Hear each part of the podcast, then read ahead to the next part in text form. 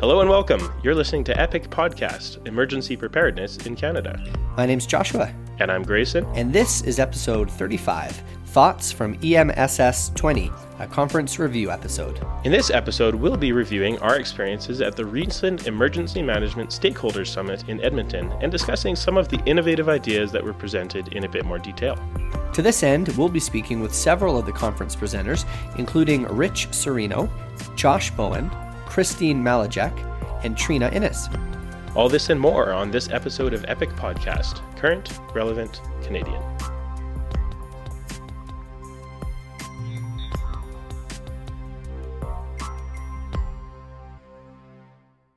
So, one of the things I like about being in this podcast is we get to go to interesting events and speak to interesting people. And the EMSS, the Emergency Management Stakeholders Summit that was held at NAIT, was no exception. It was really great to see all of these people come down and, and talk about some really interesting ideas. And a little bit of the background of this conference is uh, it almost didn't happen. So before it was EMSS uh, 20, it was the Alberta Emergency Management Agency Stakeholder Summit. So it really was a government driven event and it was about uh, bringing in people for a bit of an update. And unfortunately, this year it got defunded. Uh, and luckily, NAIT, the Northern Alberta Institute of Technology, and their emergency management program uh, stepped up and, and kind of basically made it happen. So I think this is a great example of partnerships in practice. And uh, luckily, the conference organizers were kind enough to support us by providing a little bit of space to do some of these podcasts. Yeah, the uh, I think the meeting was great. The for those who don't know, NAIT has uh, an emergency management program and a beautiful new facility that includes an amazing EOC simulator. Uh, so it was a really uh, kind of cool space to, to have this meeting. And we had speakers from uh, not just uh, Alberta, but from uh, across North America, as well as attendees across Western Canada and, and, and the US as well. So the meeting has definitely expanded beyond being just the Alberta focused provincial emergency management meeting. And it was was, uh, uh, uh, I think, a, a, big success. That's right. And one of the uh, keynote speakers was Rich Serino, who uh, is affiliated with the National Public Leadership Initiative, which we've covered in previous episodes. And I thought it'd be a great way to start off the podcast today by reviewing his talk at the conference. So, here for your listening pleasure is Rich Serino. Sounds great. Well, thank you for having me. It's a pleasure to be here on the uh, Epic podcast here in Canada. I'm a currently a Distinguished Senior Fellow at Harvard University's National Preparedness Leadership Initiative. I'm also a Senior Advisor at MIT's Urban Risk Lab. Uh, prior to that, I had the honor to serve as the country, the United States, uh, eighth Deputy Administrator of FEMA. I, I, served under President Obama, and prior to that, I was a uh, chief of the City of Boston Emergency Medical Services, where I rose through the ranks and spent 36, just shy of 37 years at the City of Boston. From your perspective, what does innovation in emergency management look like? How does it manifest? And when is the time to innovate? Now, the time to innovate is always. And I think a lot of people mistake when people say innovation, they also assume technology. And they're actually two separate things completely. People innovate in what we do every single day. In the Chilean mine disaster, if you remember that, people were stuck in the mine for weeks and weeks and weeks. There wasn't a playbook how to get people out of there. They followed the regular procedures and did things safely, but they were innovative in how they were able to first make sure they had air and food, but also how they ultimately got them out. So innovating in time of a crisis sometimes is the best time to innovate. I'm not saying don't follow policies and procedures but you have the opportunity in a crisis to do things sometimes you could never do before. One of the other things you chatted about is is partnerships. We hear all the time, you know, public-private partnerships. You know, you never want to exchange business cards at an emergency. These are all just classic disaster sayings. Now, how do you make that real? It's a matter of building relationships. It's taking the opportunity, hopefully not in a crisis, but if you haven't done it, utilize the crisis. Um, but it's also just reaching out to people in your community. If there's a large employer in the community, literally reach out to them. You'd be amazed at how many times people say yes because they want to hear from you. They want to hear if you're a local emergency manager, a state or a federal emergency manager. They want to hear from you. Sometimes they don't. They wouldn't don't even know who to call. So reaching out to them You'd be amazed at the answers you get and building that rapport, but also sharing information with them. It's a two-way street. Is looking to say that you know historically in government we want to get more information, want to get more information, but the information we have as emergency managers at all levels is the ability to share that information with the private sector, with the public, with the nonprofits, with academia. Look at how we can share that information, and of course with the public. So, but, but working with the employers in the private sector, they also are the employers of a lot of the citizens in the community. And helping to get a message out from an employer's point of view is helpful as well, whether it's safety tips, what to do in emergency, and they also have resources. How do you make it stick? It's, again, you have to share information. It can't be one way, because if it's just one way, then it's going to end real quick. Mm. As with any relationship, if it's a one way deal, relationship isn't going anywhere. You develop trust. And as you develop trust, you develop those relationships. That's what helps really drive is a successful uh, way you're going to be able to work with the public, the private sector, or the nonprofits. It's just the communications and build trust over time. Does that conflict in any way with sometimes this site command post or incident command post mentality of protect, protect, protect? And oh, it, yeah. it's a complete mind change. It, from the way that for years a lot of us were taught is like, well, you know, oh, we're here with we have to use ICS, which we do.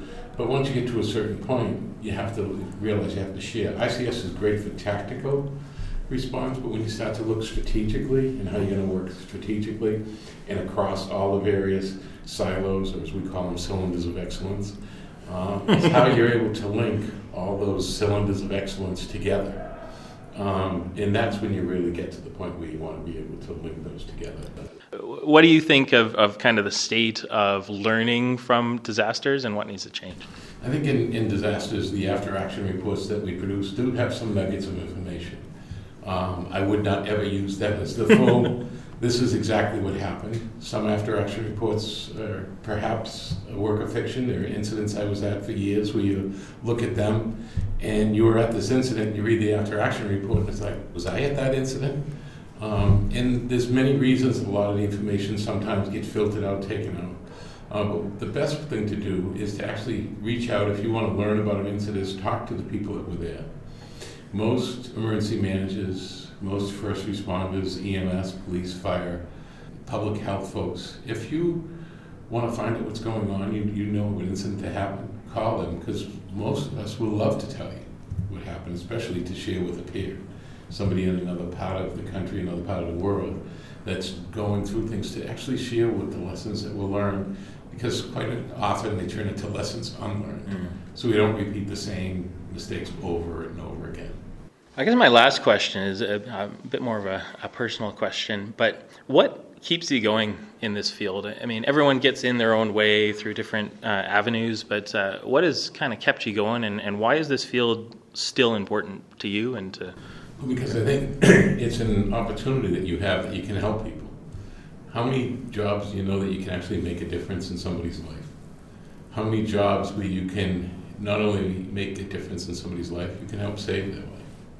That you can make a difference in your community and you can help prevent some things. So, for the years that I've been doing this, it's about helping people. And you work with some of the best people ever.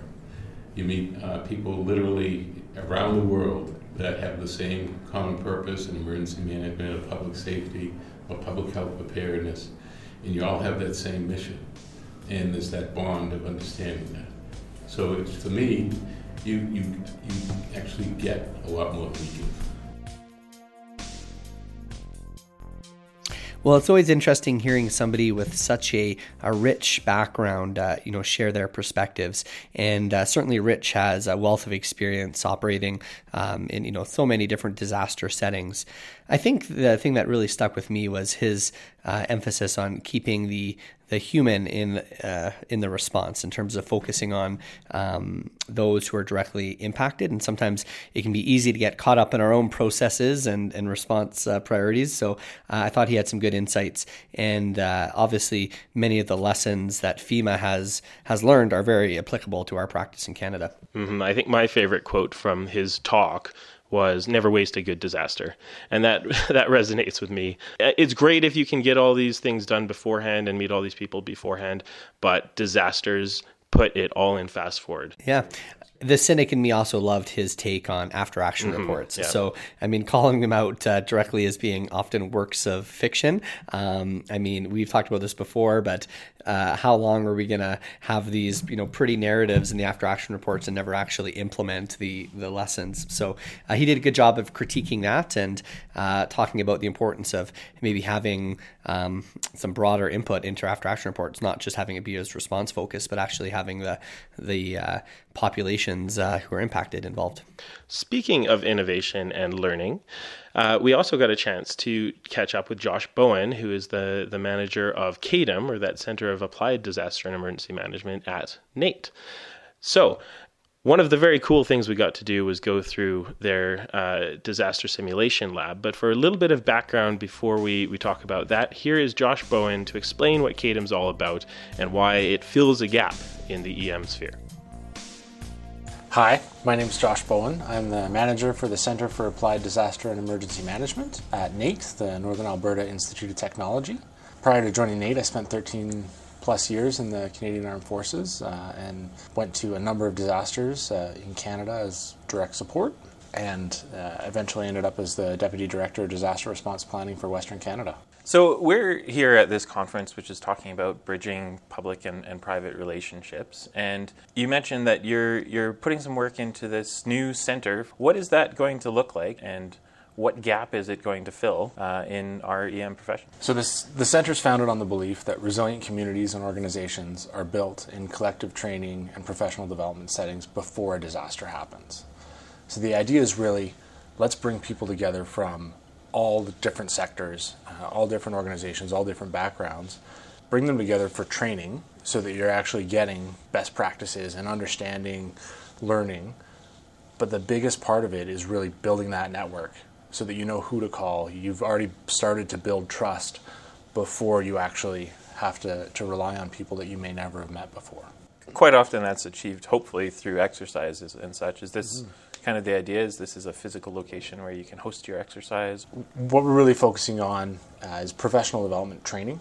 Uh, in terms of, of education, so one day courses, three day courses. We're developing an online program offering that's going to provide professional development that's going to be, be highly accessible for carrying on and getting your professional designations, but also running training exercises uh, both on site in our our new emergency operations simulation lab or on site at, at the client's location or, or the organization that requires training. And everything that we do is, is underpinned by our professional best practices portfolio, which is really going and saying we learned a whole lot about interface fires from, from Slave Lake, from Fort Mac, from High Level now. But what do we learn around the world? What's Australia taking as best practice? What's coming out of South Africa, what's coming out of Mexico, what's coming out of the States.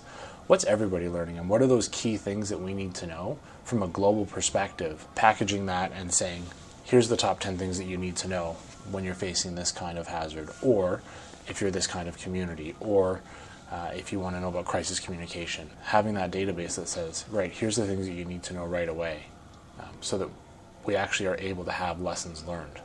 So there are several centers around Canada for the academic side of things and research and, and those collections of lessons learned. What makes this one different? What is the applied part of it? So NAIT's a polytechnic, which really means a few things. One, everything we do is about hands-on, skill-based education.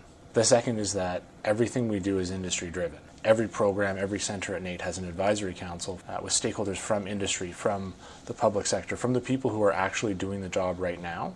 Uh, this is informed by the entire community of practice, and now we're able to pass that on uh, and develop to push and to advance the, the profession as much as possible.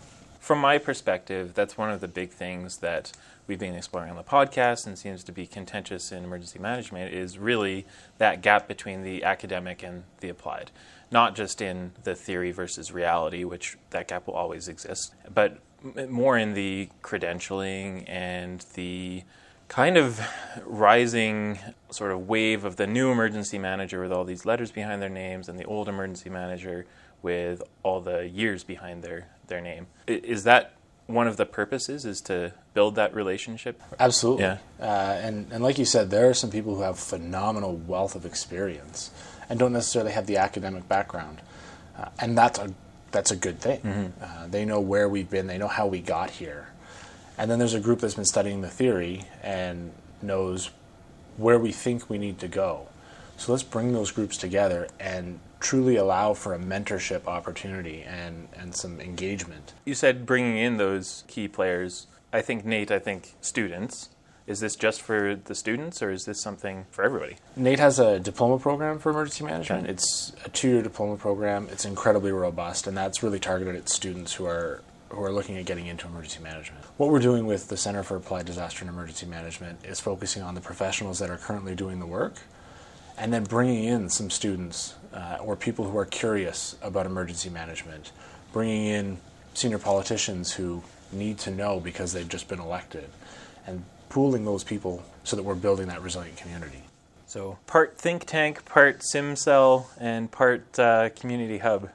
Sounds amazing. Sounds like just what we need for emergency management. Uh, where can we go to find out more or get involved? You can go to nait.ca slash CADEM, Center for Applied Disaster Emergency Management, or CADEM as we like to call it. Or if you're looking for some specific training, um, we're running an Incident Management Team Academy in the fall, and you can go to nait.ca slash IMT Academy. Well, it's a pretty neat facility. Uh, we, we had a chance to see it up front and, and interact with some of the uh, the smart boards and the various uh, displays that they have in the EOC, which I have to say is is probably one of the nicer EMC, uh, EOCs I've ever been in.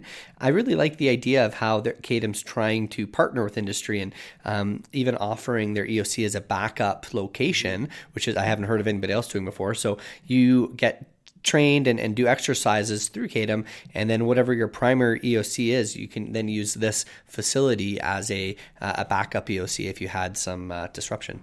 Yeah, and it's it, it's kind of reimagining educational institutions' role in disaster as well. It's like sure we have to uh, cater to the students and develop the next generation of emergency managers, but we also know that schools, big or small, always play a role in disaster. The schools as public buildings often serve as temporary emergency operations center or temporary housing, uh, and universities, as we know, are incredibly complex and must be protected uh, during disaster. So I thought it was really neat that this is kind of taking it to the next step, and instead of having it as a secondary duty, this is now its primary function. You know, the, they have this this center and this space and this uh, dedicated staff simply for improving disaster management. Yeah, and, and maybe just through the uh, magic of radio here, I'll paint the picture for those who haven't had a chance of seeing it up front. Uh, imagine going into a room that has uh, screens and on all four walls, um, as well as uh, projectors that can actually simulate the outside environment. So uh, when we went in, they were simulating the surface of Mars, but they could have any other uh, kind of area um, uh, simulated in this uh, EOC setting. And then a series of high tech and low tech uh, display boards, uh, meeting spaces, uh, breakout uh, areas, um, and a very you know purposefully set up to stimulate collaboration and communication.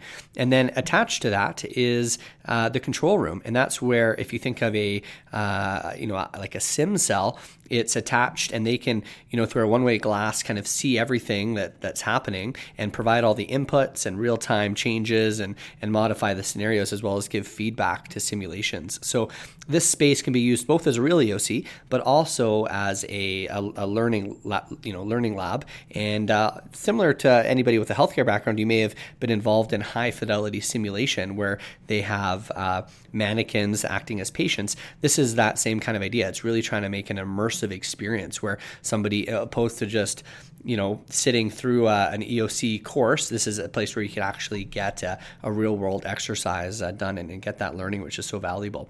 They also do happen to have a, a, healthcare uh, facility set up next to it, which also has the ability to simu- simulate like a field hospital or a, an ICU and, and, that sort of thing. So, a lot of interesting things you could do with this space. Um, and the building itself brand new building, beautifully laid out, which also has um, uh, meeting spaces and other areas that you could use to support the main EOC area, other meeting areas. So, uh, a really beautiful facility. Really neat piece of infrastructure. And speaking of infrastructure, we also got a chance to catch up with Christine Malajek, whose main topic was the link between uh, failing infrastructure and infrastructure problems and the social determinants of health as they apply to disaster preparedness and risk reduction.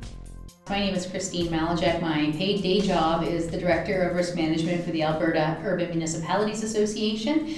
We are um, an organization that represents uh, towns, cities, uh, summer villages across Alberta. Also, I volunteer with our local risk management society. Uh, I'm now for the fourth term the president of the Northern Alberta Risk and Insurance Management Society. I also sit as the public member for the Alberta College of Pharmacy, uh, but I'm also a very active mom and community member as well.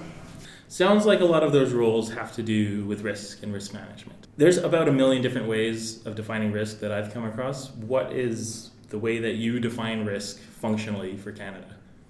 Um, I'm a big fan of the ISO 31000 uh, standard definition, and that risk is the uncertainty onto objectives. And so that, that is certainly scalable from small objectives to large strategic objectives. And with that being said as well, it also fits into other ISO standards that we use here at um, in our emergency management industry. So, uh, 9,000, 27,000, and a few others that have to deal with um, resiliency, disaster recovery, emergency management, and so on. So, we're all using the same language. I really like that definition because uh, it brings it down to what you can control a little bit and setting those objectives. So, one of the things you talked about in your talk was understanding who's setting them and how they're setting them. And it has such a huge impact on the choices that are made and the actions that are taken to either mitigate risk or not. Your opening statements kind of scared me a little bit. Uh, had to do with infrastructure. So, Gulp, what is the state of our infrastructure? Uh, 2019 was the first year that the World Economic Forum uh, added um, aging infrastructure onto their list of uh, risks for the year. So it's a global problem. Um, and as mentioned, sometimes it takes a little while for it to kind of trickle down and make some attention uh, where we live here. But I think more than ever, it's starting to become prevalent in our day to day management, especially within uh, municipalities. A lot of those who are here today at uh, the Emergency Management Stakeholder Summit either work in uh, protective services in some capacity or they work uh, in emergency management or emergency services for a municipality. And back in 2016, there was a, a report put out that um, about 60% of the infrastructure in Canada is owned by municipalities, but they receive a fraction of the dollars to um, maintain them and to uh, develop them.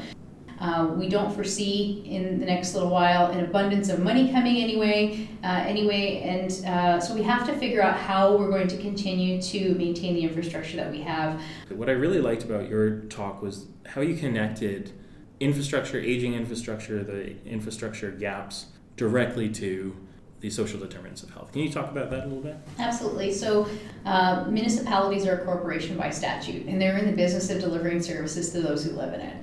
And um, a, a safe and healthy and vibrant community uh, tends to be much more resilient when things happen. And so we talked, to, we kind of framed it in the tale of two cities. So um, kind of comparing, contrasting Katrina sure, to. Wood Buffalo. And there were some things that made a remarkable difference uh, in how each of those municipalities bounced back. And a lot of it did have to do with the social determinants of health. And so when we take a look at um, the evacuation process, um, Wood Buffalo is an industrial community. Their um, industry was heavily integrated into their municipality. Uh, it's a safety oriented community. They were used to doing fire drills and other safety procedures. Uh, whereas I think in New Orleans, they didn't really have that same type of benefit Um, when you also take a look at kind of like the mean income and the mean uh, education, uh, in Wood Buffalo, you had a higher mean income, so people had the means to be able to evacuate. Whereas in uh, New Orleans, there was a great income disparity. So those who had the means to go left, those who had who didn't stayed, and there was a lot of consequence. Um, even something as simple for the, the residents of Wood Buffalo. Uh, as they came down to Edmonton, understanding that trauma affects children in a, in a much different way, the arts community came together and, and helped to provide programming uh, and uh, other um, options to help uh, alleviate some of that traumatic burden for children. So, as we take a look at the social determinants of health, having the community being a safe, healthy, vibrant community to start with increases its likelihood of survival if something were to happen that could be by natural disaster, economic disaster, and so forth. So, what's the what's the cost of, of doing nothing, and, and how do we manage this risk and move forward? Well, I, I believe this is really a pay today or pay tomorrow um, scenario. So there, there are some things that we can do today that uh, either might be reasonable or low cost or kind of like a, a, cheap and cheerful type of solutions. We talked a little bit about um, we're probably not going to get money for new buildings, but there's things that we could do to help target harden them. Uh, you know, just being incredibly mindful that um, the community plays a big part of that resiliency as well. So making sure that as we pass along the 72 hours message to those who live in uh, our communities, that we're also working with the business community as well. Because if the business community has business continuity and disaster recovery plans, and that they're incredible, incredibly mindful as well about some of the hazards in their area, when we start to repatriate or re- repair um, our municipalities after something happens, having the businesses bounce back certainly increases the likelihood of um, municipality uh, getting back to its pre-event state. Sounds like a great interview. Yeah, it, it, was neat to see risk reframed. There are just so many different definitions of risk and different risk professions, all of which are valuable, all of which are different. But when it comes down to it, what the shift we've seen with disaster management is away from the objective or external uh, risks and onto the risks that we control, which are within our organizations. So I like that um, uh, societal and organizational resilience approach to defining risk and and kind of taking it into our own, own hands in the way that we uh, we manage ourselves. Yeah, and the social determinants of health, if you haven't had a chance to review them recently, uh, you know, so important to what we do. Um, and I, I would like to see them actually reflected a bit more specifically in some of our plans. I think uh, a hazard matrix, for example, if you don't identify those initial uh, vulnerabilities, um, we're missing a, a, big part of uh, what we're trying to you know work towards. Yeah, I think that overall, you know, disaster management is a profession of convergence, and I think there's a lot we can take from all sorts of different disciplines. One of the other big themes of the conference was about climate action and combating climate change and integrating that into disaster management practices. You had a chance to talk with uh, Trina Innes about this. I did, yeah. Here's a quick snippet of our conversation. Okay, uh, well, I'm Trina Innes. I'm the director of the Municipal Climate Change Action Center. The center is a collaborative initiative of the Alberta Urban Municipalities Association and the Rural Municipalities Association. In terms of what we do, we exist to help municipalities put in place energy efficiency and renewable energy solutions to help reduce their operating costs and reduce our impact on the climate. Climate change is, is definitely talked about a lot in, in terms of the Sendai framework and the disaster risk reduction platform that Canada is a part of. At a more practical level for municipalities, what are some of the actual things that are happening right now in terms of uh, municipal involvement in, in combating climate change? Well, today I talked about four ways that climate mitigation can benefit emergency response solar, energy efficiency, electric vehicles, and energy management solutions. Solar can be looked on as a source for emergency power, and the longer it takes to restore the grid, the better the case for solar solutions, uh, especially in places like community centers or fire halls where we want to keep operations going. Uh, electric vehicles, we can look at them uh, more as a source of power because if you can imagine an electric vehicle has a battery it can drive to a place that perhaps uh, isn't accessible by traditional fuels because the fuel pumps aren't working. And they can supply power, uh, charging cell phones, charging emergency equipment, things like that.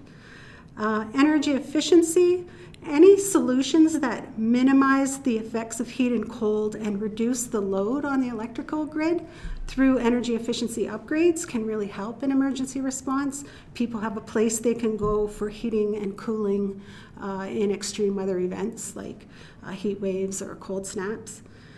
And then the last one, energy management. Uh, any work that an emergency manager can do with an energy manager to ensure that energy can continue to be supplied, electricity can continue to be supplied, uh, and and upgrading buildings or infrastructure so they continue to operate in an emergency is is something that energy management energy managers can help with. Do you think it helps at all with the larger goals of resilience? Is there a natural connection there? Absolutely. Any work that we can do that protects our buildings, infrastructure, helps people weather through the storms that are yeah. coming uh, is really important and part of community resilience. Um, drawing the connections between climate mitigation and emergency response is a, a little bit of a, a, new way to look at reasons to get engaged in climate mitigation and adaptation work. It, it is a co benefit of uh, doing work in this space. Um, and one of the things that was really neat was having people think about vehicles not worrying about, oh, how are they going to get charged if the power goes off in an emergency, but hey, how are we going to move that power to people who need it? Well, that certainly ties into what emergency managers do best, which is thinking of kind of creative solutions to unusual problems. Any final takeaways that you'd like uh, listeners to know about? Sure. Well, uh, through the uh, Municipal Climate Change Action Center, we have funding to help municipalities get involved in this space. So, anything to do with solar, retrofitting uh, recreational facilities, subsidizing the cost of an energy manager, we have programs to help with that. So, we would love to have people call us to learn more. People can find us online at mccac.ca.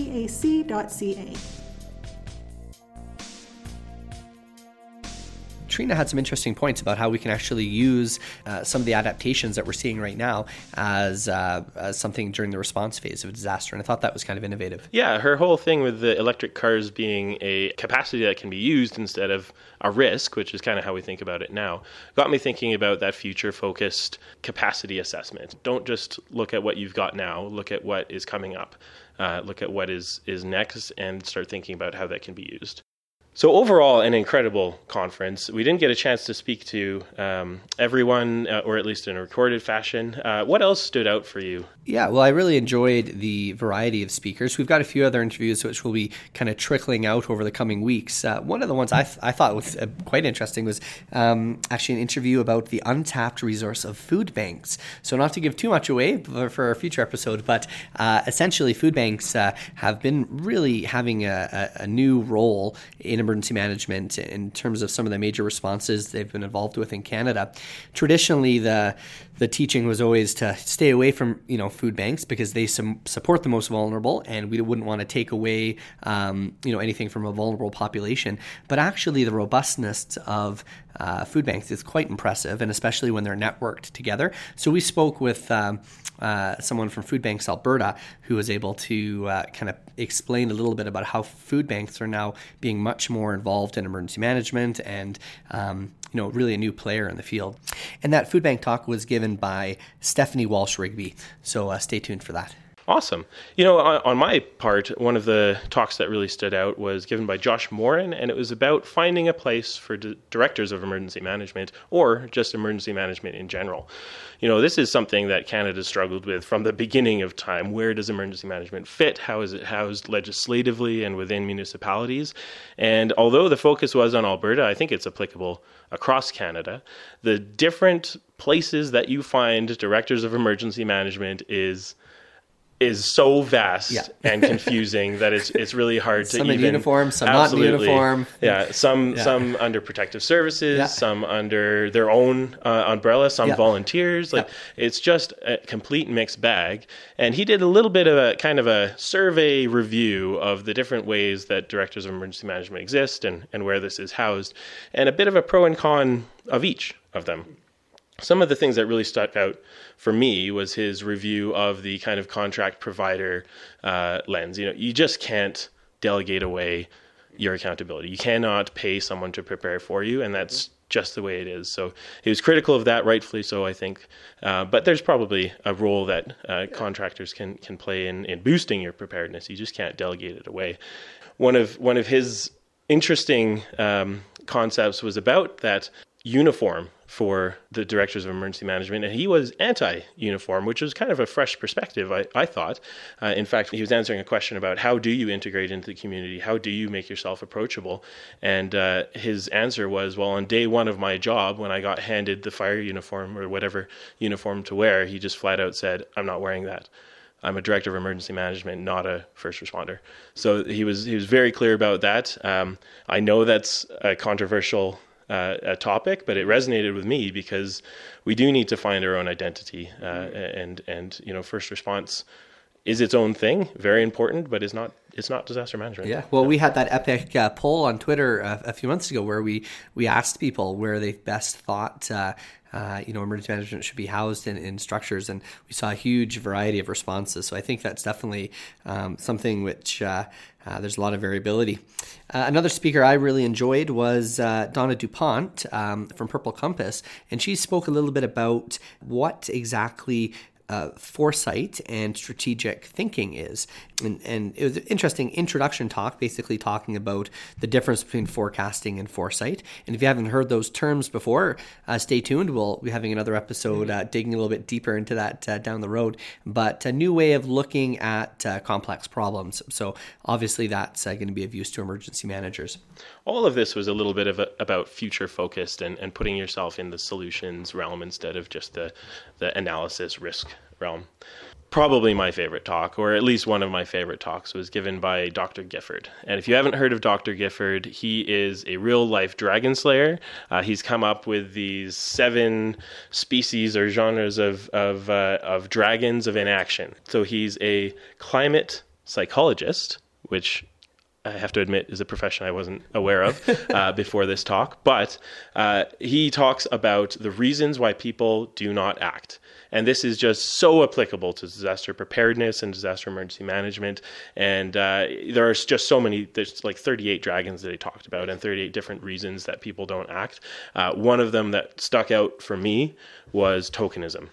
Uh, you know, I've done this one thing he uh, very inadvertently, because he's not a disaster manage, uh, manager, he talked about putting that one can of beans in the basement and thinking you're prepared. Right. And I just clicked, is like, oh, that's the 72 hour kit. It's a, a token of, Please see our of preparedness. yeah, that's right.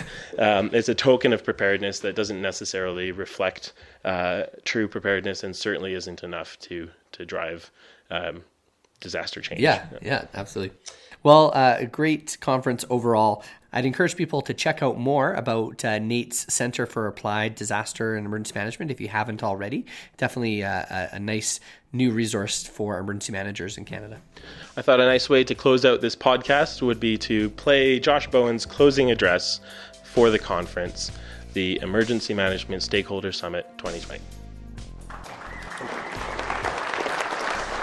This has been a, a, fantastic couple of days, uh, and there's been some really good lessons learned from from our side of the house, but I think all the way around.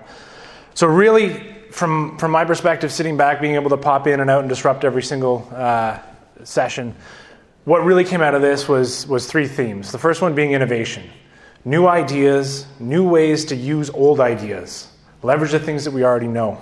The second one is really about relationships uh, forming those new relationships, learning from other people, being able to draw on the expertise that we have here in Alberta, which is the third theme. And it's that the capacity to respond to these major disasters, largest ones in Canada, we, we own seven of them, exists here in Alberta. So being able to leverage that capacity is huge, and it's here. We have demonstrated so many times in this province that we are resilient. Our communities are resilient. Our organizations are resilient and our people are resilient. And that's because of the work that everybody here is doing. So thank you very much for that.